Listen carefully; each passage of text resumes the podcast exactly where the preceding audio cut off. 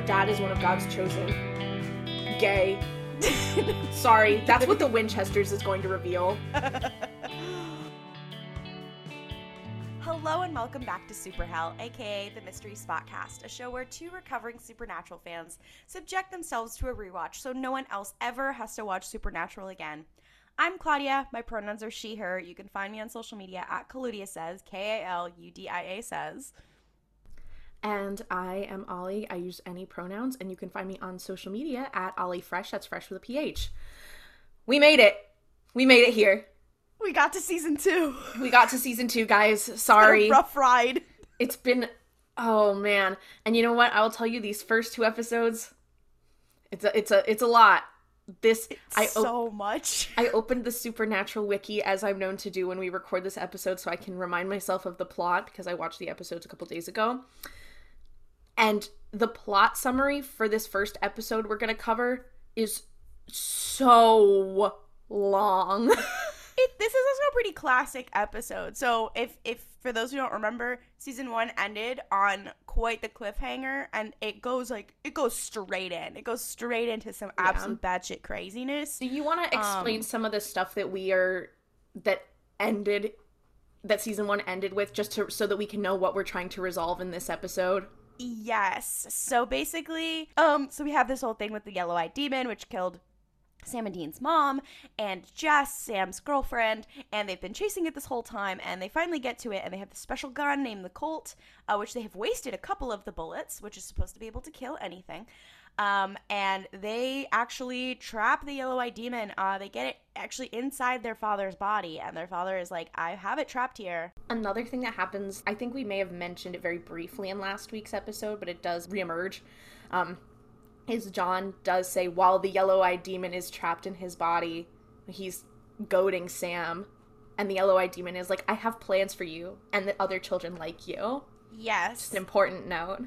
Yes. Uh, so he's uh, yeah he's he's trapped inside um uh their dad's body, and he says that creepy little thing about Sam. Sam's like, mm, we don't have time to unpack all that, and he uh their dad is like. Okay, I I have a little bit of control. While I have control, you need to kill me uh, with the demon like inside of me. And Sam's like, I'm not gonna do that. That's gonna kill, um, it's gonna kill you. Like I'm not gonna do that. It's about you know the whole struggle between like saving our family and hunting the monster. That's the whole struggle of the whole fucking show. Um and then uh he doesn't. He shoots him in the leg and then the the demon escapes. And uh dean is really hurt. Uh their dad is really hurt. They and the the season finale ends with them like driving down the road and Sammy like, holy shit, with them really fucked up in the back of the car. And then they get like T boned by a truck um driven by we see a demon who just like j- just plows them off the road and then it goes black and we don't know so it, we pick up with season two um them waking Let's- up in the car Let's go. Okay. Like- so we I'm gonna cover this episode. This is the first episode of season two. Season two, episode one. In my time of dying.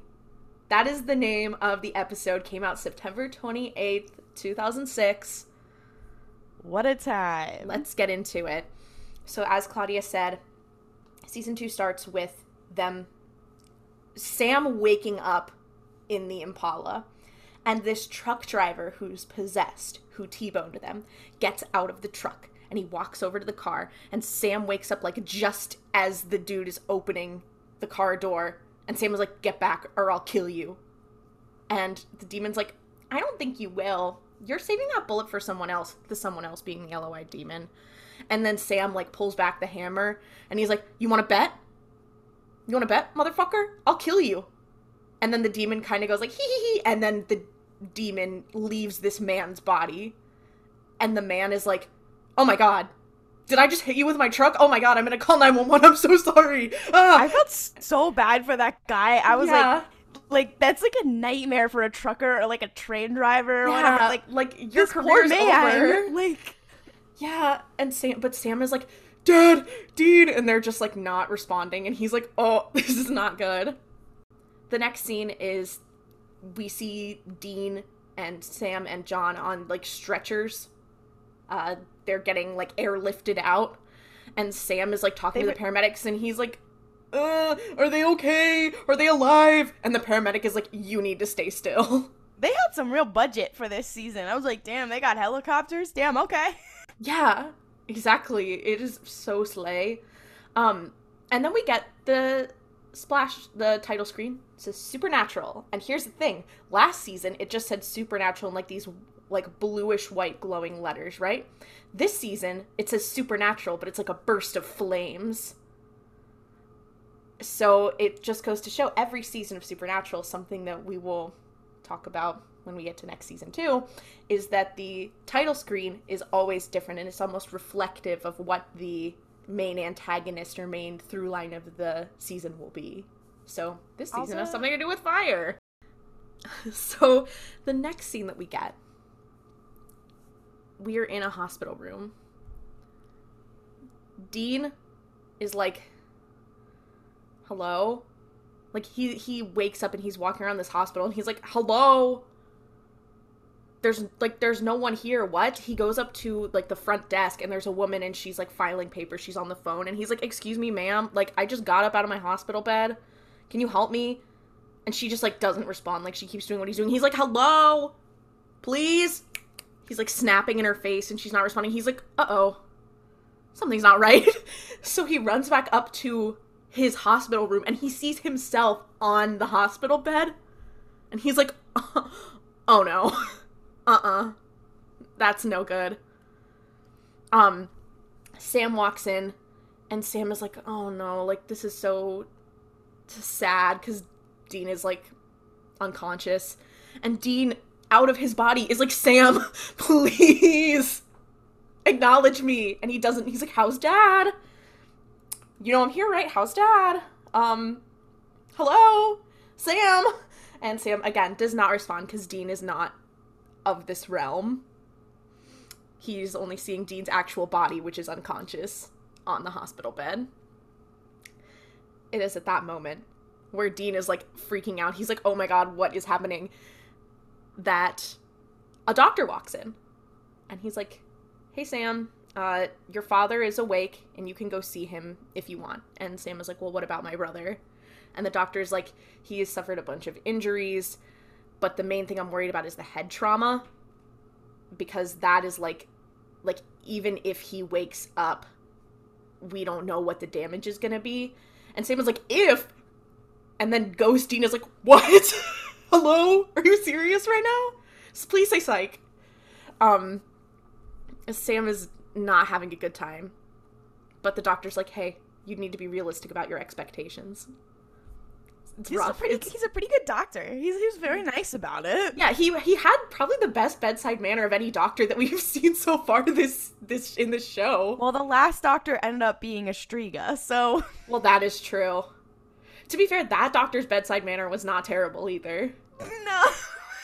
um, so then we cut to in John's hospital room. Sam is there, and John is like this is so funny because Sam is like John is clearly just woken up and he's like, "Here, give them my ins- my insurance card," and he pulls out like a fake insurance card with a fake name on it. And I just the idea of going to a hospital and having and get, trying to use a fake insurance card. They like forget how insurance works? Like they have to like run the number. I mean, it's clear like he's stealing it from somebody else, but like it was very America core. This is very America core. It's like I just woke up from being hit by a car. I gotta give them my insurance. yeah, I gotta get my insurance. And I'm like, you know what, John? You may be so out of touch so deeply, but I respect that you said no. I can't make my son pay out of pocket for this hospital visit. He's like, let me get the yellow eyed demon to call medical billing. so John asks about Dean. He's like, oh, is he okay? And Sam is like, and There's nothing I haven't already told you, assuming that he already talked to John about what the doctor said. And Dean is, or Sam is like, Sam is like, It doesn't matter if the hospital can't do anything. Like, we'll figure something out. John, oh, you are you are forgetting one thing before is that when he is in the room with Dean, Ghost Dean above his body says something that it's a bit problematic. Uh, he's like, just just go find some hoodoo shit and and get me back in here whatever. First of all that's very problematic whenever they use hoodoo or voodoo or talk about it. Um it's just very disrespectful in the show. A lot to unpack there. Um but he says that and then when sam is in the next room talking to their father uh he says the same thing that dean said. Yeah, he's, he's like, like- we'll find some hoodoo magic to bring him back. And John's like, okay. Yeah, it's So- like and it's like the same phrase. So it's like clearly he's he's he has sent something and he doesn't realize because mean- remember Sam is our special boy. I also think that it could be an example because Dean's saying it. Sam cannot hear him. Dean's like, oh, you need to do this. And then Sam uses the exact same phrase because I think there is a chance that it's like, oh, he was sensing something. But I also like the idea that they are just brothers. So they just say the same thing and just have the same thoughts. It's just very, a very funny little detail. Yeah, or like how podcasters have the same five joke. oh, they would. Sam and Dean's Alpha Male podcast would rule. no. But anyway, Sam is like, we'll find someone to help Dean. And John is like, yes, that's a good idea. We'll definitely look, but like, I don't know. And Sam was like, well, we found a faith healer before. And John's like, that was one in a million, but like, we'll, we'll look, like, we'll leave no stone unturned, okay? Sam, I promise. and then they, Sam was like, okay, okay. And then John is like, so where's the colt? And Sam says, Your son is dying and you're worried about the colt? And John is like, Hey, listen, we're still hunting this demon and it's probably still after us. We do need the gun. Like, that is quite important. And Sam was like, You're a. It's in the trunk of the car. And John is like, You need to go clean out the trunk before someone else finds our stuff. And Sam's like, I already called Bobby. He is going to take the car back to his place. And then John is like, Okay.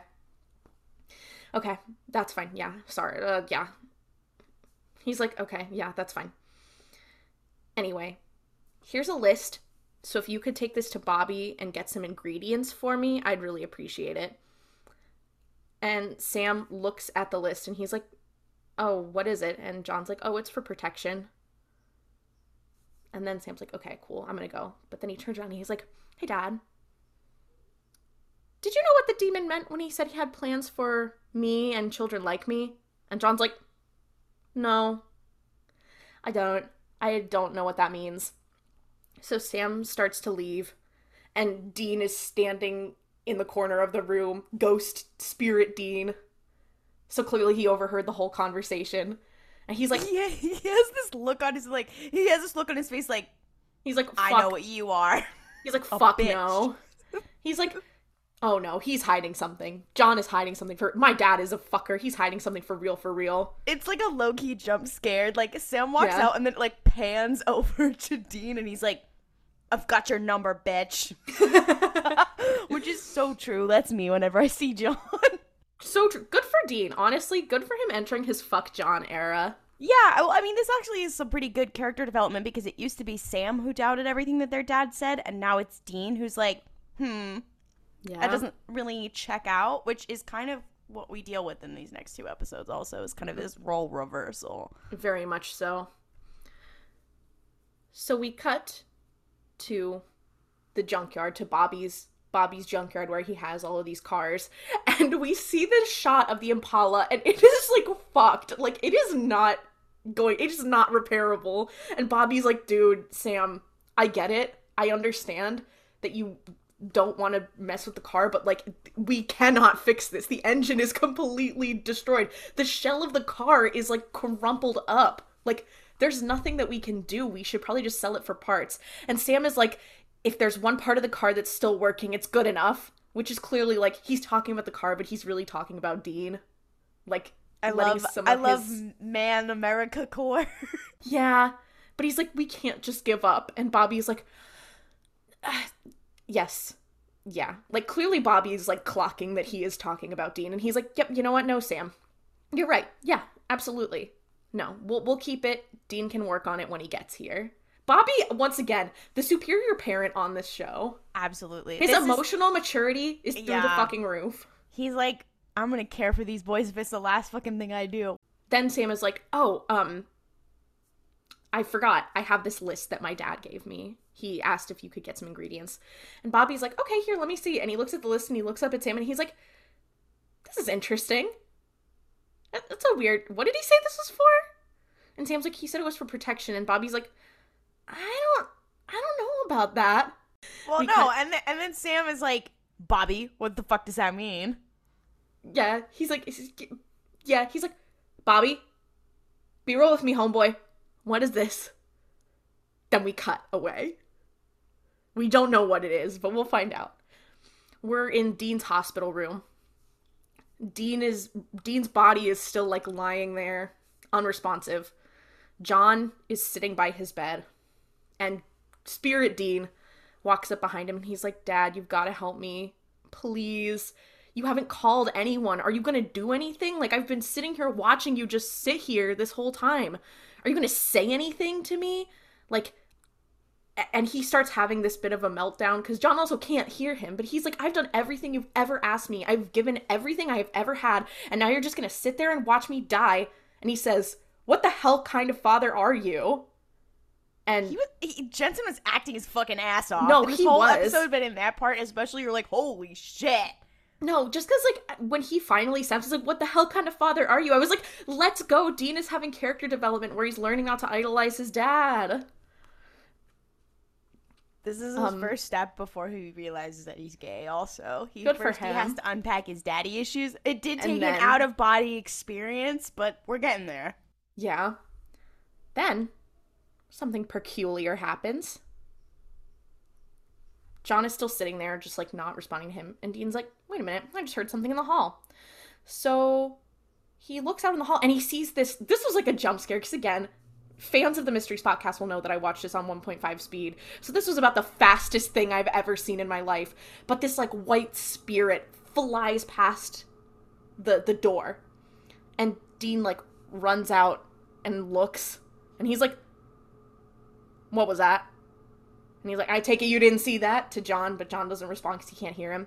So Dean's like running down the hall looking, and he's like, What is that? And then he hears a woman like having an issue. So he runs into one of the hospital rooms, and she's like, He sees this white figure, this very creepy ghost looking creature, almost like sucking the life out of her, and then he runs up to her and he's like, Hey, oh my god, but he can't do anything because, again, he is not tangible. But he's like, oh my god, help, help. No one's coming to help because they can't hear me. And then this woman dies. And then Dean's like, uh oh, this is not good. And then we go to commercial break. It, this episode is fucking crazy. The, the tone shifts in this episode are no. insane. And there's still so much more. This is all in the first like 15 minutes of the episode. Like this is it is off the shits. So we go back to John's room. John is in the bed again. Sam walks in and he's fucking pissed. Dean's spirit like sees the ghost Dean sees him walking in and he's like, "Hey Sam, Sam, there's something in the hospital. There's something in the hospital. Come on, there's something in the hospital. Quickly. I need your help, please." And Sam obviously does not hear him. But Sam walks into John's room and he's like, "Hey dude, what the fuck? And John is like, Hey, what's wrong? And Sam's like, Did you think I wouldn't find out? The stuff you asked Bobby for was not for protection. It was for summoning a demon. You care more about this demon than you do about helping Dean. And John starts to get frustrated. He's like, No, you don't understand. Like this is very important. Like we don't have a lot of ch- we don't have time. Like it's probably already looking for us. It could be killing other people and they just start kind of butting heads and Dean Spirit is like, hey guys, come on, stop it. God damn it. Like, what are you doing? I hate it here. Like, this is so frustrating. And he just kind of moves his hand and pushes a glass of water off the table. And then both Sam and John look over and they're like, bitch, what? Huh? It's it's it's quite crazy. Um, they're both like, Ugh. I mean, I mean, they hunt ghosts for a living, so even they were a little like perturbed. yeah they were like, what? Okay. But then Dean, like, flickers and he falls to his knees like he's in pain and he's like oh oh that's not good something's something's not right and dean's like what is happening then we flash back to Dean's room. Sam like runs up and he sees that the his heart has stopped. Like you hear him flatlining and the doctors are in there like giving him like the the the shock paddles. Shock panels? I don't know what it's called. the shock of life. They're, they're trying to revive him is what's weird so smart guys.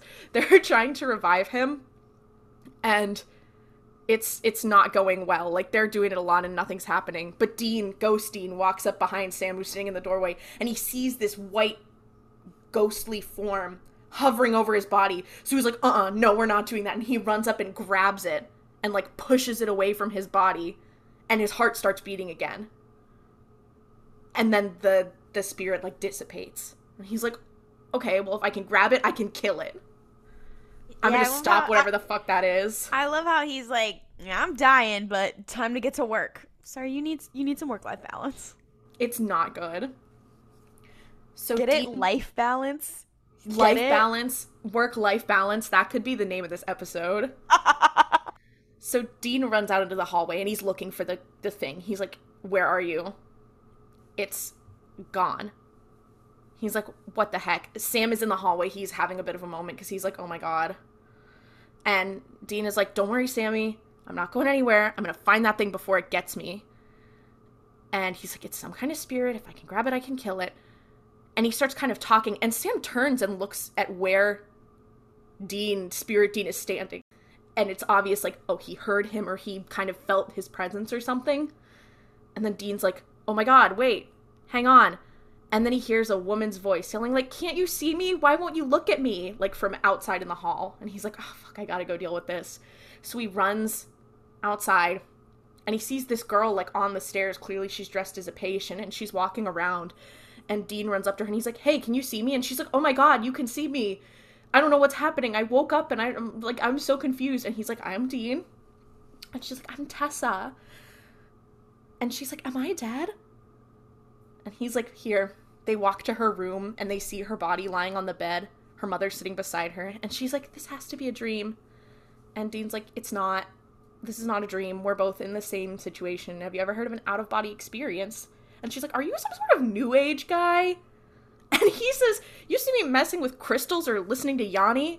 It's actually a very old idea. It's very I'm like, 2006 core. Also, yeah, you will be messing with crystals later because you're a gay boy. Oh my god, where's AU where Dean owns a metaphysical supply shop? I mean, isn't that just the Men of Letters bunker? So true. they just turn it into a little new age crystal shop. That's what Sam does after the finale. anyway. He tells her that he's like, "Oh yeah, I think we're like having an out of body experience together. Like I think we're the spirits of bodies that are close to death." And she's like, "Are we going to die?" And he's like, "No, because you always have a choice." And she's like, Like, oh, there's the thesis of the show. yeah. Then we cut to John's room. Sam is telling John, he's like, he came in and he's like, I'm telling you, it felt like Dean was there. Like he was just out of eye shot. Like I felt his presence in that room. Is that possible? And John's like, well, anything's possible. And Sam's like, well, I need to find out. Please don't try to hunt the demon until we know Dean is okay. Can you please just do that for me? And John is like, I won't try to hunt the demon until we know Dean's okay. I promise I will do that for you, Sam. We'll see where that goes. Then we cut back to Dean and Tessa, and they're walking together through the hospital. And she's kind of like calmed down, and Dean's like, I'm really impressed with how well you're taking this. Like, you're taking way better than I did, because I found out and I started like screaming, crying, throwing up. And she's like, Yeah, I was freaked out at first, but whatever's gonna happen is gonna happen. It's fate. Like, if I die, I die. And Dean's like, that's, with all due respect, that's a load of horse shit. You always have a choice. You can either roll over and die, or you can keep fighting. And then they're interrupted by a bunch of doctors running behind them. And he's like, oh, what? So he runs after that. He's like, uh, Tessa, I gotta go. So he starts running after them to come to a room where doctors are trying to save this, like, this young girl like not necessarily like a child, but like a t- like a tween almost. And Dean runs in and he's like, "Oh no." This white shape is over her and it touches her face. And Dean runs in and like tries to pull it away, but he's too late. Like it disappears before you can get to him and this girl like dies. So Dean's like, "Oh no." And then the doctors are like, "Well, like we marked the time of death like and one of the attendants is like well at least she's not in pain anymore so clearly this woman was on the brink of death or this girl was like gonna die so dean's like hmm interesting interesting And that that whole scene is supposed to be like, oh, that's the thesis of the show, like where he's like, no, fate isn't decided. You keep fighting. Well, spoiler alert. well, we'll see we'll, we'll have see to about see that. So so the next scene. Sam is in Dean's room and he's holding a paper bag and he walks up to Dean like his body and he's like, "Hey, if you're here, um I found a way to communicate." And he pulls out a Ouija board. And he's like, "Okay, I'm to do this. We're to sit down." He does this and Dean Spirit Dean is like, "Dude, I feel like a freaking I'm to freaking sleep over. Are you serious right now? This is not to work." So Sam sits down and he's like puts his hands on the um uh the the the the, the what is it called? The Ouija board? Yes, but the the the stone. Oh, I don't remember. There's a name for it. I can't remember. I apologize. But he puts his hands on the thing. And he's like, "Dean, are you here?" Dean's like, "All right, whatever." So he sits down and tries to move it and it works. And he moves it to yes, and both of them are like, "Oh my god." And Sam was like, "It's so good to hear from you, Dean. Everything is such a mess. Like what is happening to you? Like what's going on? What's like what is going on? I don't understand. And dean is like all right cool. So he spells out the word hunt on the board. And sam's like are you being hunted? And it moves to yes. And then we cut to this scene where it's like we see it almost like rotating the camera. So you'll see dean moving it in one scene and then another scene dean will not or another shot dean will not be there and it's just sam so it's a very interesting Very cool, little- yeah. yeah it's a neat little shot but Sam was like, "Oh, who are you being hunted by?" And Dean spells out "reap" on the board, and Sam's like, "Oh, like a reaper? Is it after you?" And he moves it to yes, and Sam's like, "You, we can't, you can't kill a reaper. You can't kill death." The way I started fucking laughing, I was like, Yeah, and I was like, I feel like that news. might be something y'all do later in the show, but who's to say? a couple times, one might say. But he's like Sam's like no there there has to be a way. There has to be a way. It- we, we'll figure it out. We'll figure it out. So he jumps up and he runs out to the hall he's like i'm gonna ask dad dad might know and he runs out to the hall and he runs into john's room but john's bed is empty and he's like oh bitch are you serious right now you stupid fuck then we see a little surprise of where john is john is downstairs in the boiler room of the hospital and he's drawing a symbol on the floor with chalk. We don't know what he's doing, but he's doing something. He's up to something fishy. Why are there just like a huge empty room in the hospital? I mean, it's like, a boiler room. Like, they're not going to put patients in there. I mean, I know, but like a boiler room ain't that big. Like, I don't know. They just they were like, we need an empty space. they were like, yeah, they. Listen, I'm not a hospital employee. I don't know what they do. This is one of those situations where I'm like, I don't know enough about hospitals to dispute that. So Sam runs back into Dean's room and he's like, Dad was gone, but I have his journal. And Spirit Dean is like, Thanks for not giving up on me, Sam. Obviously, Sam doesn't hear him. But Sam goes to the page on Reapers and Sam is like trying to read it. He's like, I don't know if there's a way to kill it. And Dean like looks over his shoulder and is reading it as Sam is flipping through and he's like, Oh, son of a bitch. So Dean is like realized something that Sam hasn't. So Dean like runs out of the room, running down the hall. And he goes into Tessa's room. And it's empty, like her body is gone. But Tessa, the spirit, is still there, leaning on the empty bed. And she's like, Hello, Dean. And he's like, I know what you are. I know what you are. I know what you are. and he's like, it's funny. Reapers can alter human perception and make themselves appear however they want.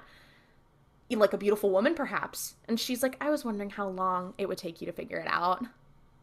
And he's like, How did you make me see like your body in this room? And she was like, I can make you see whatever I want, honestly. And he's like, Well, why have you been toying with me?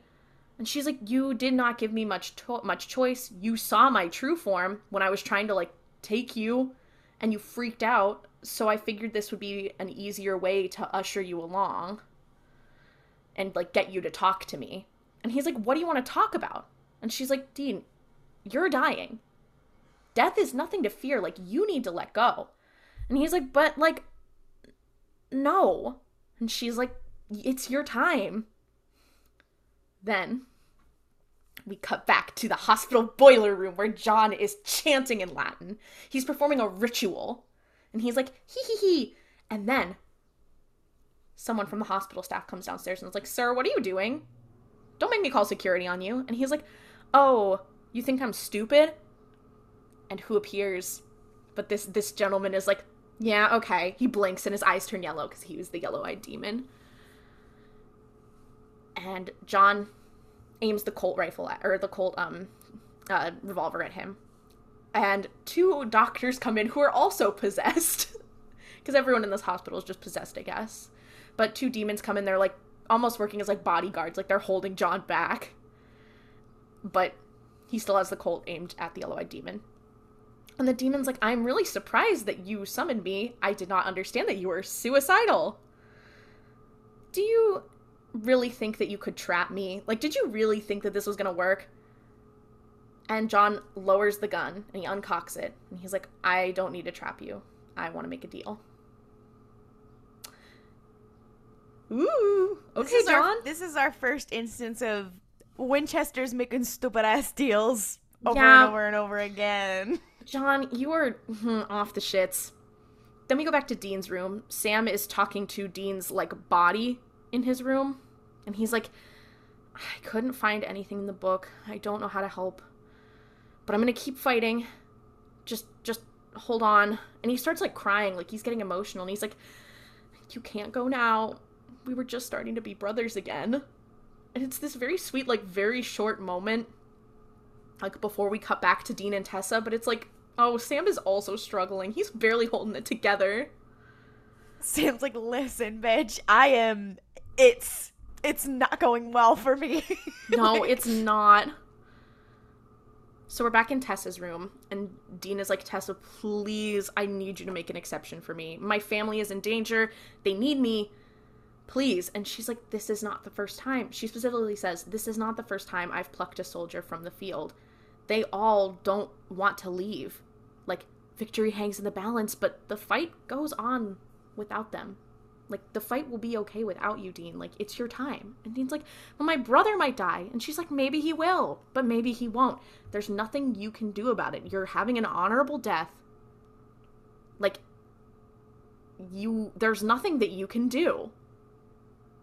So this scene is crazy to watch now because she says there's no such thing as an honorable death, whatever, and then the whole scene I'm thinking, He says, yeah, yeah. he dies on a rusty nail instead.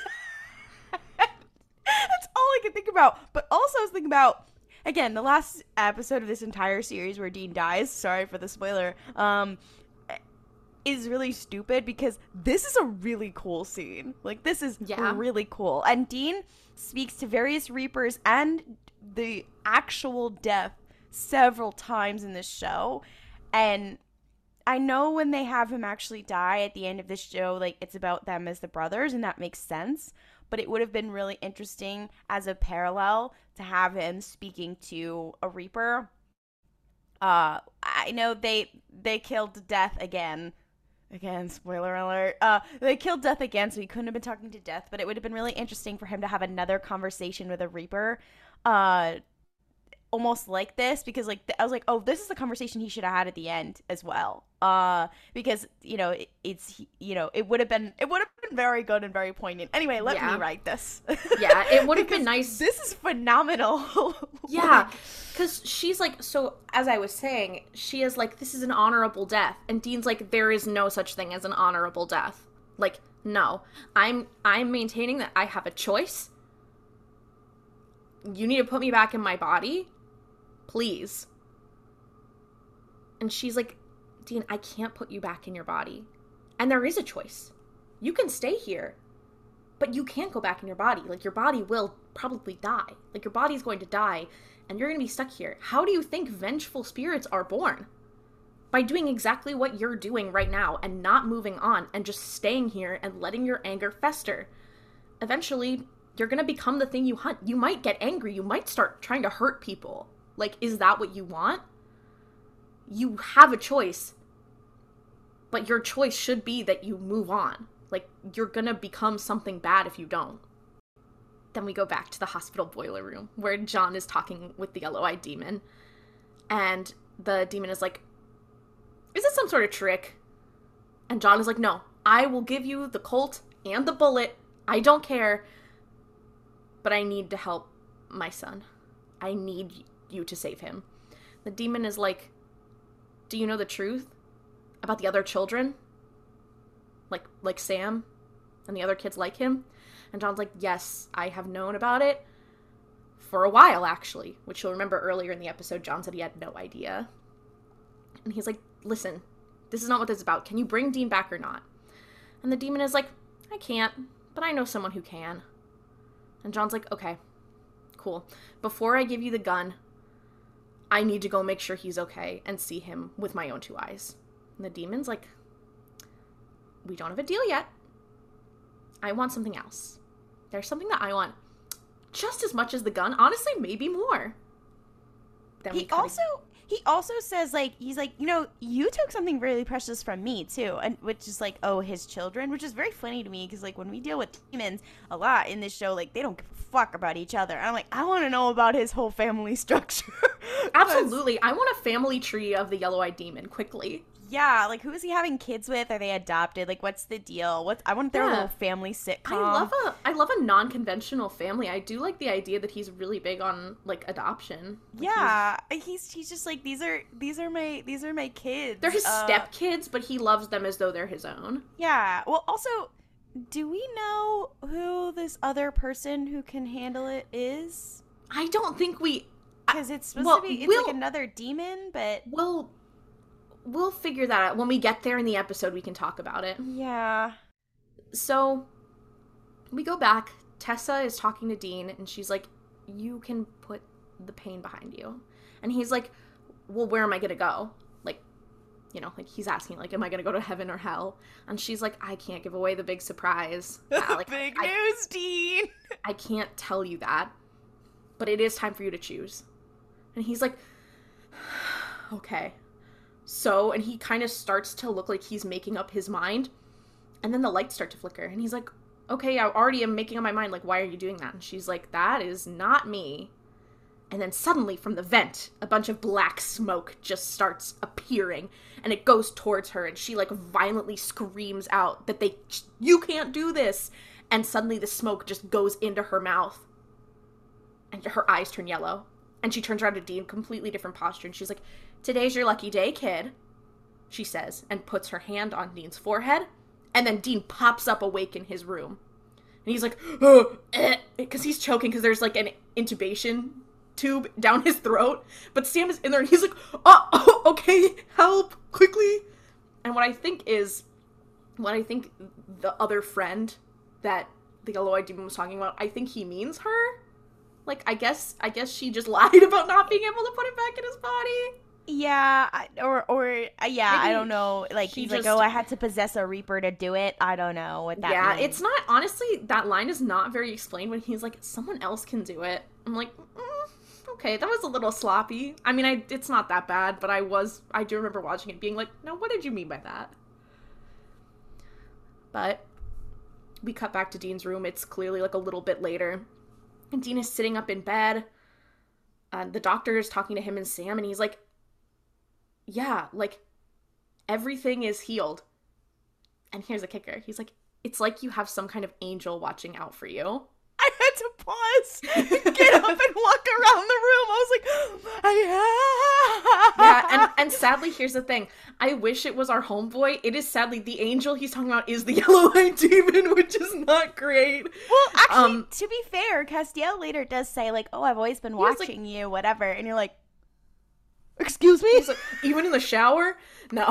um, anyway, especially in the shower. Here's the thing: the combination of that line and then the fact that we'll get to what's about to happen happens. What's, what's about to happen, and also like in this episode and the next episode of how Dean is like clearly a very changed person after this um out of body experience. I'm like, he almost died and it made him gay.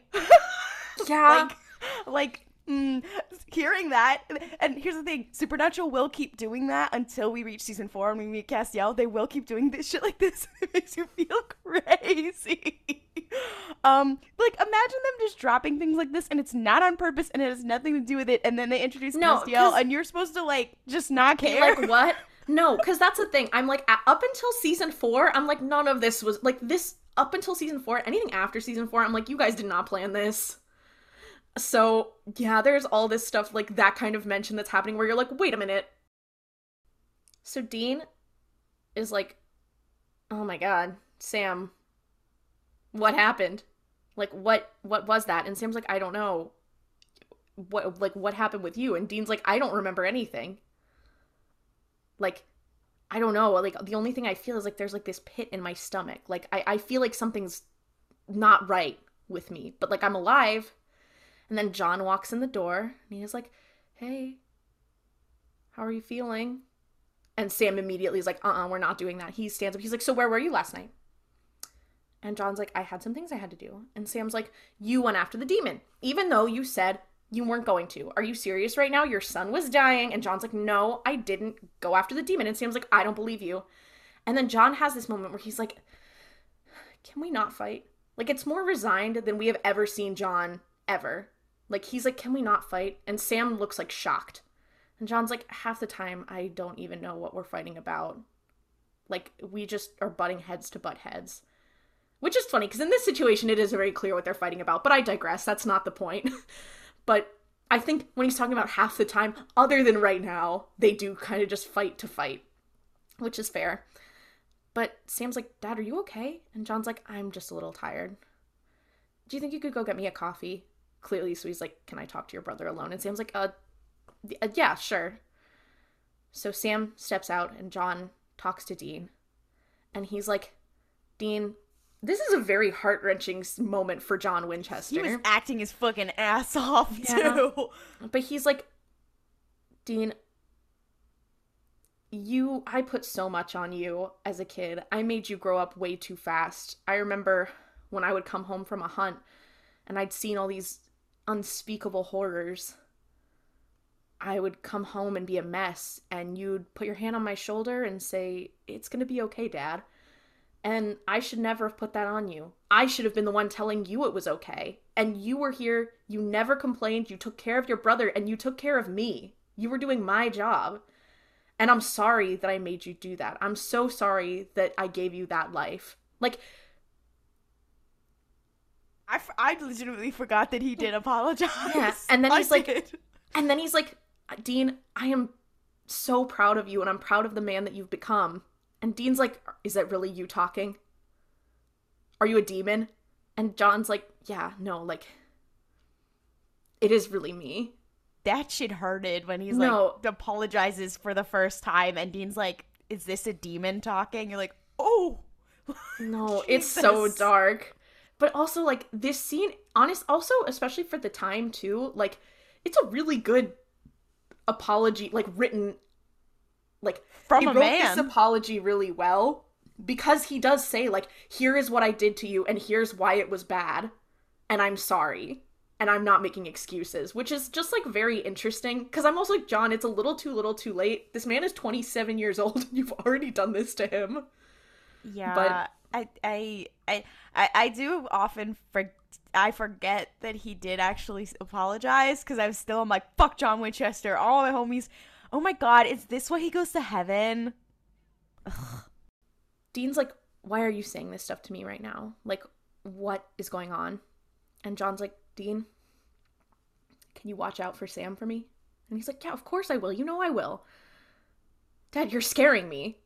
And John's like, You don't need to be scared. And then he leans down and he whispers something into Dean's ear. And Dean looks like shocked. And Dean looks up at him and he's like crying. And then he John turns around and leaves the room. And John walks to the hospital corridor and then he walks into an empty room. He puts the Colt down on a table and he's like, okay. Then we see Sam walking down the hall. He has the cup of coffee that he's going to bring for his dad. And he looks in the room. He's like, Dad? And his dad's like lying on the floor. Sam drops the coffee and he runs and he's like, Help me. And the doctors come in and they try to get John uh, back. They try to re- revive him. Dean like stumbles in. He's Sam and Dean are both like looking, and one of the doctors is like, "Okay, we need to call it. Time of death, 10:41 a.m." And that's the end of the episode. You're like, uh, what? Jesus, you're it's you're like, what the fuck? I mean, it's hard because you're like, okay, I'll give you that as a good apology, whatever. But then you're like, yeah, and you you waited until you were fucking dying to do it. It it mm-hmm. took you having a near death experience and then your son almost dying for you to go, okay, maybe I fucked up a little bit. Yeah. Um. So like, hmm. Hmm. I think, like, what gets me is that I think too, like I said, like this is a pretty well written like apology and i think this scene is structured really well because it does really make you be like okay it, what gets me about John Winchester is I think a lot of it is that he knows throughout pretty much the entire time that what he's doing is wrong for his kids. Like he is aware of that, and I think that part of him is like, well, I have to do this. Like this is I'm doing this for the greater good. And I think John Winchester has a very greater good type mentality and it it, it skews how he talks to his children and how he raises his children. So it's hard to say like John Winchester is like a horrible all bad person but it is like clearly there were options. Like you have people like bobby and you have people who like we're gonna meet in the next episode like people that he has that he could have been like i need you to watch my kids or like i need to give them something so dean is not protecting his brother like protecting his brother alone. Like clearly john has issues but it's hard to look at him especially after he apologizes and explains like i realize why what i did was wrong. It's hard to look at him and be like, you're a fucker, even though he is. Yeah. You know? Yeah. Also, this episode introduces a lot of things that are resolved later. Like, there are little things that are mentioned in this episode that, like, Dean feeling like, hmm, there's something off. When he says that, he's like, hmm, there's something off. He doesn't remember. He's like, I feel like I had this dream, but I can't remember what it was. And he feels like something's off. Like there's all these little things that are dropped. Um, there's this this sigil of um the demon that he is summoning, the yellow eyed demon. It gives us a hint of the demon's name. Uh, like there's all these different things uh that they drop in this episode that they're like, this is a little mask tool we'll use for later. Um, and it's very it's very interesting and also obviously just like the character arc stuff is very interesting um yeah this is like i will say honestly like this episode really gives a lot of like it gives a lot of sam characterization but honestly i feel like this episode marks the end of sam's last season arc of trying to figure out like how to relate to his dad while still being angry at him a lot like I think that this is the resolution of that arc, whereas this is the beginning of Dean's arc.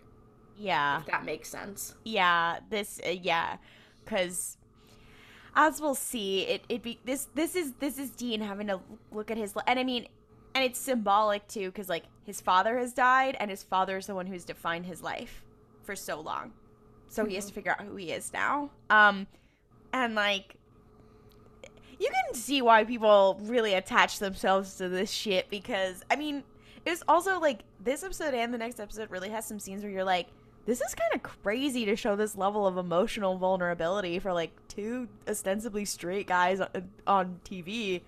Uh, holy shit! In like 2006. Yeah. Okay, all right. It is. It is interesting because I feel like th- this is something that there is a clear difference between seasons one through five and the rest of the show. And one of the reasons is that Eric Kripke, who is actively working on the show as the showrunner for those first five seasons. And I am res- I am I am hesitant to say that like he is the reason that this show was good because there's so many people who work on it and so many writers. But you can definitely tell when it moves under new management like when and, and also yeah. you can tell too especially now as they're as they become more popular and their budget rises there's a lot more stuff whereas in season one there are things that happen where i'm like oh that was clearly because the studio wanted it to happen there are more and more stuff like that as we go on but this i think is really th- this is very like we know what story we're trying to tell yeah. and then there becomes yeah. a point where it's like we're just trying to tell a story and you're like well, we'll see. And you're like, now what is the story? Quickly. what, what is this? The story? The story becomes that Dean co-parents a child with Castiel. That's the story. Yeah, and Sam's also there, but we don't. That's Sam's that's not important. There. He's co-parenting a child with his boyfriend and his brother. Obviously, so true. We've all been there. We keep, we keep, spoiling this goddamn show. I'm so yeah. sorry. What I what I, I love is that Klaudia will say say the spoiler and then say spoiler alert after. I mean, here's the thing: you don't really understand what the spoilers mean until later, so it's fine. Um, and then it all clicks into place, and you're like, "Yeah, stu- those stupid bitches on the mystery spotcast spoiled it for me." um, there's okay. some reveals and stuff also like that I forget, like and in this episode when he he whispers something in Dean's ear when John does, I don't remember what the fuck he said. I was like, oh, I don't remember. yeah, so, no, I I do kind of remember what he said only because like I remember season one and two of the show like very very well.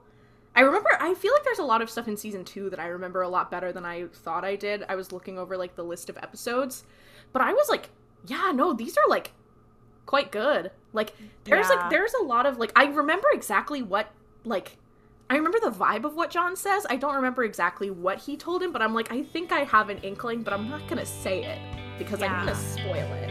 Yeah.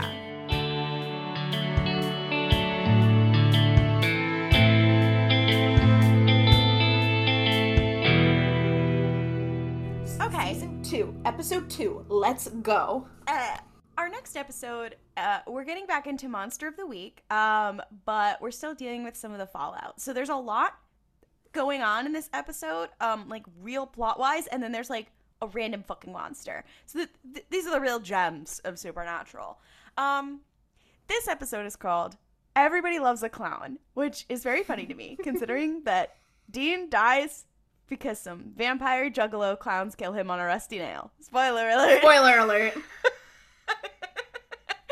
um, I just think it's very funny, and I kept thinking about it the whole time. Um, so the episode opens actually uh, on this carnival called Cooper Carnival. Um, it's really crowded. It has all these families. There's rides. There's a freak show.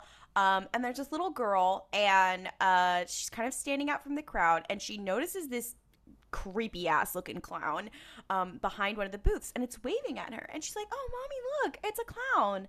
Um, and uh i'm sorry she says it's another clown because she's seen some like regular clowns in the rest of the the carnival. And she's like pulling at her mom. And uh her dad is like clowns freak me the fuck out like jesus christ. Uh, but we are not doing that. Yeah and and he and like by the time they look back the clown isn't there. And uh i think and i think she does does she do it again? I don't know. I, I think she does it again. Um, She's just like, what? There's some clown happening. She's Cloudy like, yeah, business. Th- there's, there's some clowning around. Yeah, and so then they're driving home, and uh, she's looking out the window in the back of the car, and she sees this the same clown off the side of the road, and she says to her her uh, she says her parents, she's like, oh my god, there's the clown again, and she like waves at it, and then it waves back, and they're like, what are you talking about? Um, later that evening she's getting tucked into bed and she notices this like shadow on her ceiling. That's coming from the window. And she gets out of bed and she looks out the window which i'm like oh, what little girl would do that? I i would not. I'd be like i will be staying firmly in bed. Um mad respect for this girl though. Yeah. Braver than i. And she sees the same clown waving at her from the front lawn and she's like oh okay. And she walks downstairs unlocks the front door and invites the clown into the house Um, average average child behavior. yeah. I, as we go through this episode, I don't know if it's because they're kind of like possessed or magic, or if it's supposed to be like, oh, because it's in the shape of a clown that they that the kids trust them. Because I don't know any child that would be inviting the clown inside the house at at, at a late hour. Yeah, and I thought Not that even a too. dumb child. I thought that too, and then I like skimmed through the episode. I rewatched that like first opening sequence, and I was like, I don't. I think it's just because, because it's like, oh, it's a clown. But like, why would you be inviting it in your house? Uh, Because why? you're because according to the writers of Supernatural, children are dumb. literally i was like i don't think kids are that stupid i mean even kids who like are gullible and will like take the candy from the van i don't think they're inviting a clown in their house but uh, maybe some kids but not like every single one um so the clown takes her by the hand and she shuts the door behind him so then it cuts to um, Supernatural. it cuts to the supernatural title screen and it cuts to Sam and Dean watching their father burn on a funeral pyre like Luke Skywalker with Darth Vader's body. The whole thing is that you're supposed to burn the body, right? Um and they're like, "Oh, this is a hunter's funeral." To be fair, if they are using credit card scams to pay for everything, could they not just pay for cremation? But the, it's it's a it's it's spiritual, okay? I well, and I guess it's like so they can make sure it's like done properly or whatever, because like anything could go wrong. But like they could just like pay for cremation, you know. Anyways, um, so they're literally standing there watching their father's remains burn, um, and in the wiki it says a typical hunter funeral, which we will see many times. Um, and Sam asks Dean, he's like, so did dad say anything to you before he died? Like, because I wasn't in the room. And Dean's like, nope. And you're like, oh, Dean, you big fucking liar. Um, and we cut to Bobby's scrap car scrapyard, and Dean is working on repairing the Impala or whatever the fuck is left of the Impala. It's not looking like a car. it's I don't know. How he fixed it the way he did, because he basically popped the frame back out of the crumpled piece of garbage it was. So I'm like, okay, Yeah. Dean, you know some tricks. Yeah. Um and it's been very slow. Uh, this is like a week later and but it, it's like it's moving along somehow and uh, Dean's like under the car and Sam's just like standing there like hovering and he's like are you okay do you need anything whatever whatever and Dean's like can you fucking stop like I, I am just trying to like move on live my life and all you do is ask me and he's like I'm fine I know I was in the hospital but I'm fine he doesn't know why he's fine but and um Sam's like, okay, but like, are you not? Do you not want to know like where the fucking demon is? Like, we could still be in danger. Like, why are you so fucking chill right now? And he's like, that's the reason our dad fucking died. And Dean's like, we have no leads, um, and we have lost the only leverage because uh, we don't have the Colt. Um, I believe they don't know. They don't know what happened to They it. don't know what happened to the colt.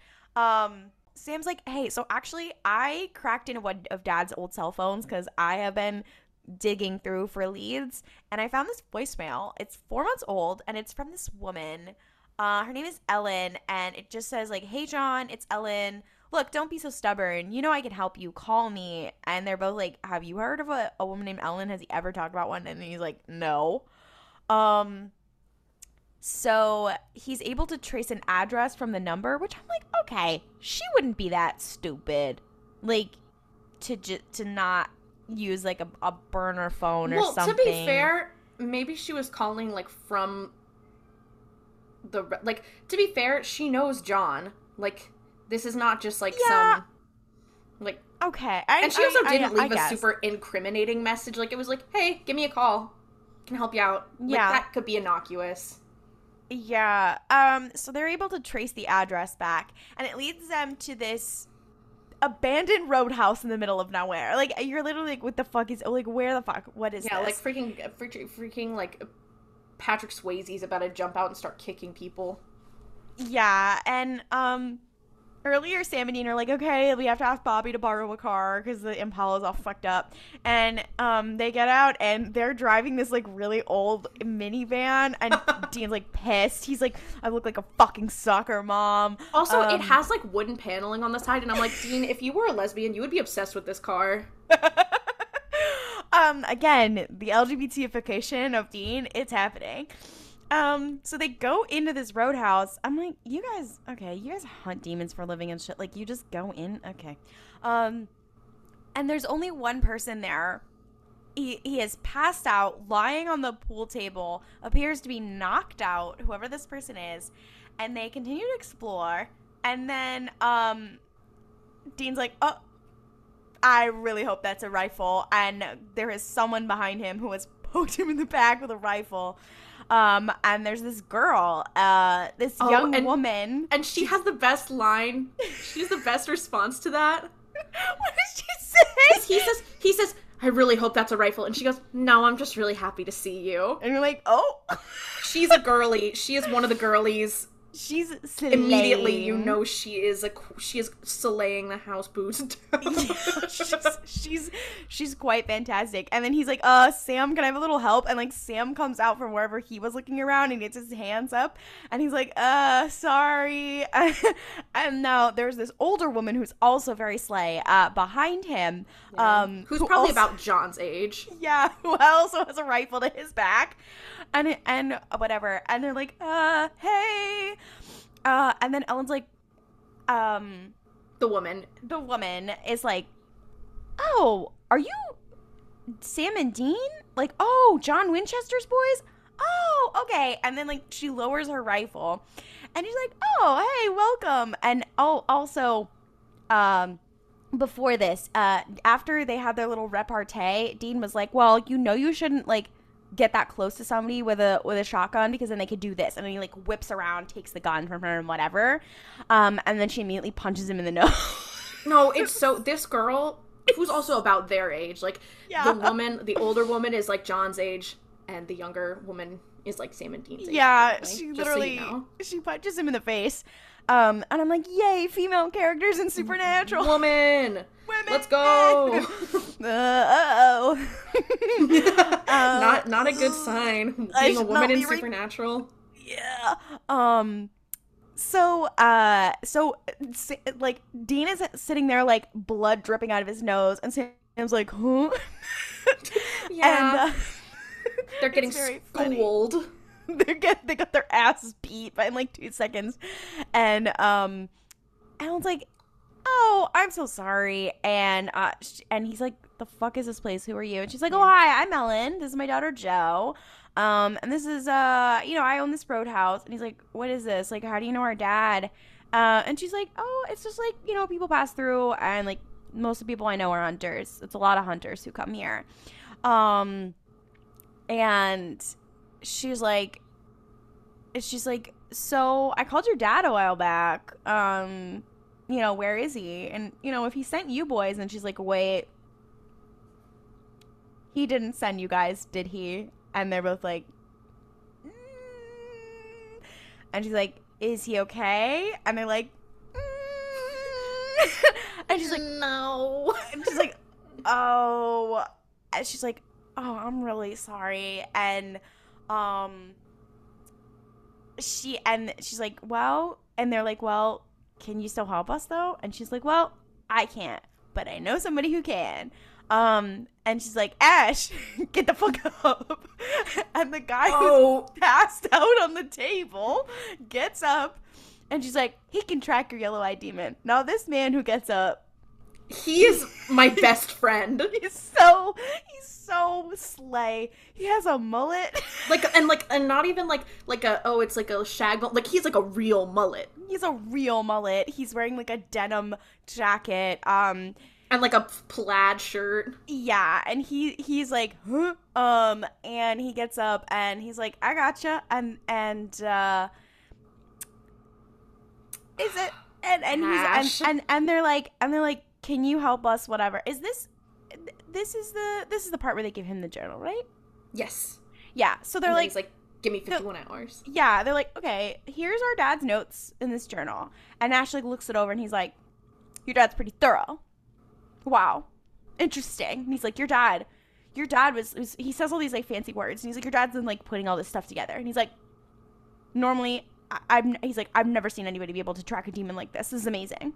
And he's like, okay, give me 51 hours. And you're like, who are, who is this Yasin Slay little, little, like like redneck nerd boy. I, I'm obsessed with you. Th- okay, if Yeah. anybody has watched Stranger Things, I know we mentioned him last episode, but like this bitch walked so that Eddie Munson could run. Okay, like no, literally. I am. I will say, I the only things I know about Eddie are from TikTok and Twitter. Um, so he just seems like a little guy. Um, but Ash is like Ash is like a little guy, but he's also a genius, and he's also just he has a mullet and is proud of it. Yeah, he's this is like one of the first instances of like side characters in Supernatural who are way more interesting than Dean and Sam. Of Literally, like we the learned so much about Ash in this episode too, and you're just like, what is what is up with you? you're like you're so cool. I want to know everything about you. Where he's just like, yeah, he's just like he's just a little guy. Um, and he's like he's the computer guy, and he's like, give me a second. I'm also like, how do you have an internet connection and out in bumfuck nowhere? Um, in this place that doesn't seem like it even has fucking electricity. But we'll go on. Um. So they're sitting at the they're sitting at the bar and Dean is talking to Jo and they're like kind of having some some flirty repartee and she's like, "You know, usually like hunters would have like chatted me up by now." Um and this moment I think about it quite a lot.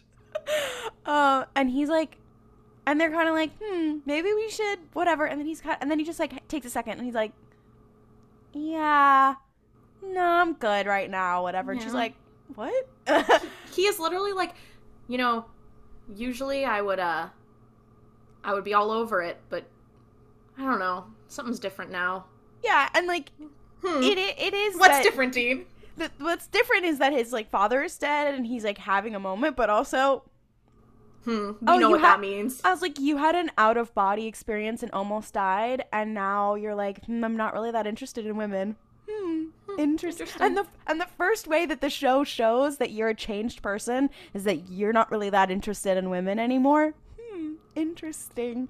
Again, the queer coding in this show is so. And I, I'm telling you this because it's not the only thing in this episode.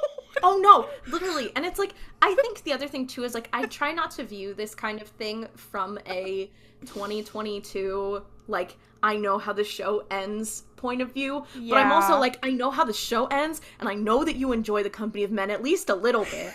I'm like, wait like a minute. this is the beginning of his of his moment. This is Like- like when I said last episode was the beginning of a new Dean arc, this is what I mean. Yeah, like literally, he's like, you're like, oh, like this is him starting to realize things about himself, and the first thing he realizes is, hey, maybe I don't want to hook up with every woman I see, and you're like.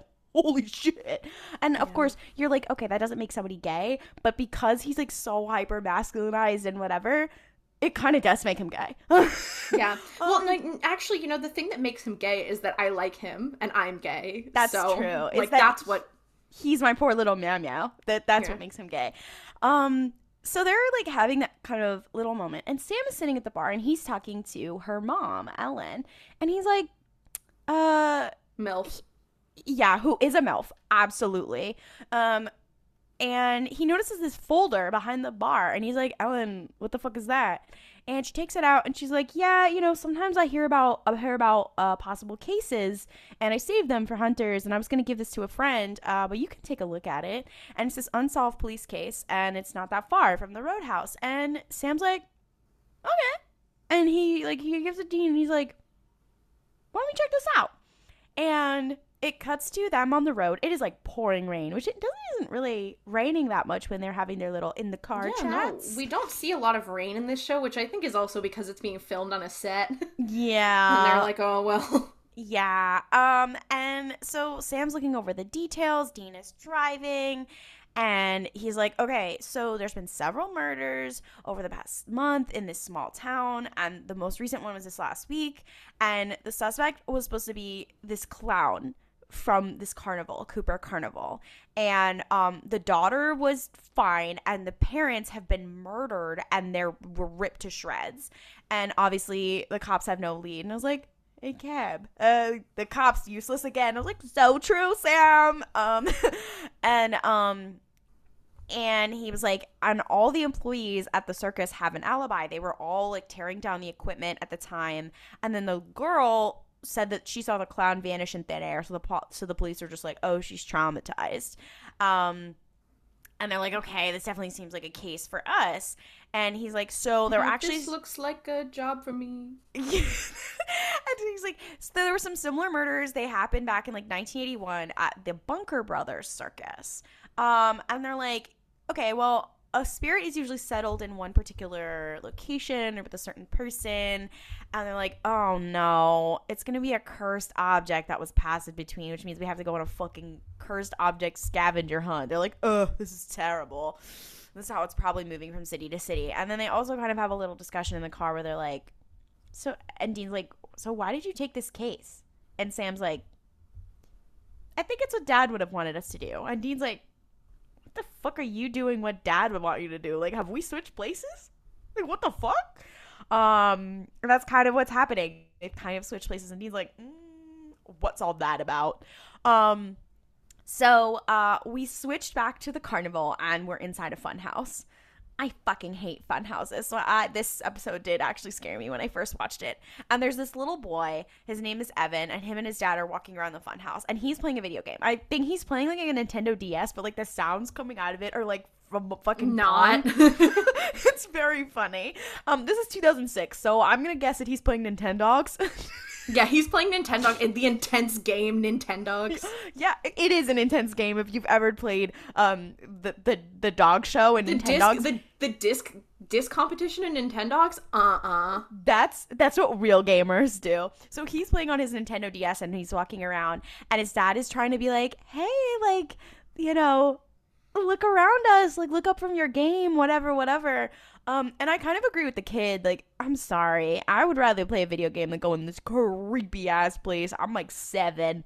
Um That's unlike me because I think that stupid novelty things are very fun, very camp. I I love that as camp. From, a, from a young age, I knew, which I think maybe should have told me more about myself. Yeah, but I, I, was just fucking scared of everything. So I, I would have been screaming and crying at the front of the funhouse as my parents dragged me in, being like, "You're gonna have fun." I'm like, "No, I'm scared," which would have saved me in this episode and my parents. Yeah, exactly. So- They don't. They don't appreciate you. yeah, they don't appreciate me. So um, the kid is walking around and like he turns away from his dad and he looks up from his video game and he notices this clown in one of the mirrors waving at him.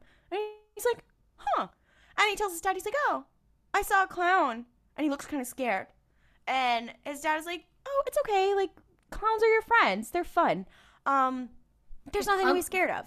Clowns are your friends, buddy. Don't worry. Yeah, and they and they walk out of the fun house, and then it cuts to at night at the kid's house, and um, there's a clown, and he lets it in the house, and uh, he walks in his parents' room, and he wakes his dad up, and he's like, "Hey, Dad, you were right. He is my friend." And it pans up to this kid standing next to this evil fucking clown, and the and the dad just starts fucking screaming. Um, we get back to the carnival, and um, Sam and Dean are like, okay, so we're gonna have to like EMF scan this entire carnival to find whatever fucking cursed object this is. And Sam says, that's like trying to find a needle in a stack of needles. It could be anything. Um, And they also, this is also an important thing to note. When they pull up to the carnival, um, there are police there, yeah. and they're like, "Oh, what's happening?" So Dean goes over and talks to them, and he comes back and he's like, "Uh oh, someone else got murdered." Kids, Which is yeah, which is yeah, crazy. which is the parents of the kid we saw last night. So, uh they're like, "Okay, we're going to have to get a job at the circus." They keep saying circus or carnival. It's a carnival. We're going to have to get a job at the carnival in order to be able to like walk around freely and scan everything. Um so they're trying to look for the guy who owns the place, Mr. Cooper, and they're like they're walking around and uh, they're like, "Hi, um, you know, do you know who Mr. Cooper is?" And they ask this guy who has sunglasses on, and um, yeah, Dean's like, "Have you seen Mr. Cooper?" yeah, and he's he's like he's throwing knives, and the guy is like, "Is this a fucking joke?" And Dean's like, oh, "What? What do you mean? Whatever." And he like takes off his glasses, and like his pupils are kind of gray, whatever, and he's he's clearly blind. And Sam starts laughing. He's like, "Oh, Dean, you were accidentally offensive," and he, and he and he's like, "Is this a fucking joke?" Is it a joke to you, whatever? And he's like, "Oh no, I'm so sorry. Like, I didn't know, whatever, whatever." It's so it's so tone deaf It's, It's so, so bad. bad. Like, it's so it's- bad. this whole scene and Sam's like laughing at Dean as this like blind man is like, "What is wrong with you?" And I'm like, first of all, no, no disabled people act like this. Although unless they were unless they were trying to fuck with him on see the realistic thing would be if they were actually trying to like they were trying to fuck with him on purpose. Instead, it Which was like them. funny. was I do like- love a world that's harder for Dean Winchester. Anything that makes Dean's life harder, I appreciate. But I digress. and uh Godcore. I just imagine. Remember, God is writing this whole story canonically. This is not like me being religious. This is canonical. This is Not me being religious. this is Klaudia's like, canonical. guys, no, I'm taking a step back from my staunch, staunch Catholicism to tell you. um, God is writing this, and he's like, you know, be fucked up if Dean got made fun of by people in a freak show, and that's what happens in this sh- this fucking episode. Um, and then he turns around, um. And there's a little person who walks in who like works at the carnival as well, and he says something else that's like has the word like it, it little or something, and the, and that guy's like really whatever, and Dean's like uh And Sam, sorry, fucking ableist ass Sam, is laughing his ass off. Like, bitch, shut up. It's not about you. yeah. I was like Sam, it ain't about Dean, you. Ha ha ha, Dean, you made fun of disabled people. Like, interesting. Yeah, Interesting. You're like okay, Sam. uh, you're like Sam. I mean, I just remembered you're a tech bro, Sam. I was like, I just remembered Sam. I was like, oh, the internalized ableism is really getting your ass because you are also oh fucked up in the head, uh, which we'll get to later. Um, It was a dark scene. It was a dark day. it's a very dark scene, I, and truly, the way it could be less problematic is just if you had the disabled people having the agency and they're the ones making fun of Dean and they're being like, oh, um, because that would be quite funny. Um, instead, it was just like, and why did we do this? Why? Um, it was not fun. yeah, so eventually they find Mr. Cooper, who's the person who owns the, the carnival, and they're like in this trailer with him, and they're like, they're trying to get him to hire them. And they're like, hi. Again, this is this is another part of this scene that I think about. This And, and they're like, hi, um, we really need a job here. And he's like, so what's your experience on carnivals? And they're like, oh, we work the Texas circuit. And he's like, hmm. And what did you do? And he like mentions all these different things. And they're like, oh, you know a little bit of this and that, whatever. And he's like, you, guys have never worked a carnival in your life. And they're like, yeah, we just like really need a job. And then this man launches into this mm, very problematic speech, which I guess is also supposed to tip you off that he might be a little suspicious because of he is being problematic. So maybe it is on purpose. Um, and he's like, you guys seem like like normal guys. So go and like get a go back to school, like get a real job. Like this place is for freaks, uh, and for people who don't whatever. And you're like, what? And I'm like, it's giving greatest showman. Um, no, it Um, was and- truly. Ugh. it's it's it's he's very he's like and, and he basically he's like yeah like we used to have like freak shows and stuff and then they outlawed that and then they put all the disabled people in asylums to rot and they had honest work and now they don't whatever and i was like "Mm, we don't have time to unpack all of that. I was like, sir, you're so close to making a point, and then you did a hard pivot in, in and earning yourself a place in hell. yeah i mean i do think narratively it is supposed to be like mm, he's a little he's a little grimy so he you are supposed to be suspicious of him that is Yeah. the purpose in the in the episode you're just like ugh but he says this whole thing he's like this is for like freaks not like two like Able-bodied, able-bodied men. attractive dudes um that Sam has the maybe it is his reply is so out of pocket. It is so funny to me because I'm like, Sam, you are so he truly has main character syndrome. yeah It's so I- dark. I, I, dean is sitting there like what the fuck sam is like what what exactly He says, with all due with all due respect, we don't want a normal life. We don't want to go back to school. We want this. And And, you're like, it's like Sam, mm. And you also- said that with a little too much. Also, being like, no, but I don't want to be normal. I don't want to fit in. Fucking jughead ass. Okay. okay, uh, but Dean is sitting there going like, yeah, and you're like, hmm, that's really, and also, How the also turntables. and also earlier on, he's like, go get yourself a girlfriend, you know, get a house, have your 2.5 kids, whatever, and then both Sam and Dean are like, hmm, I don't think I want that, and you're like, oh, interesting, hmm, That's very interesting. Hmm. It's so dark because like you're saying that a little too forcefully.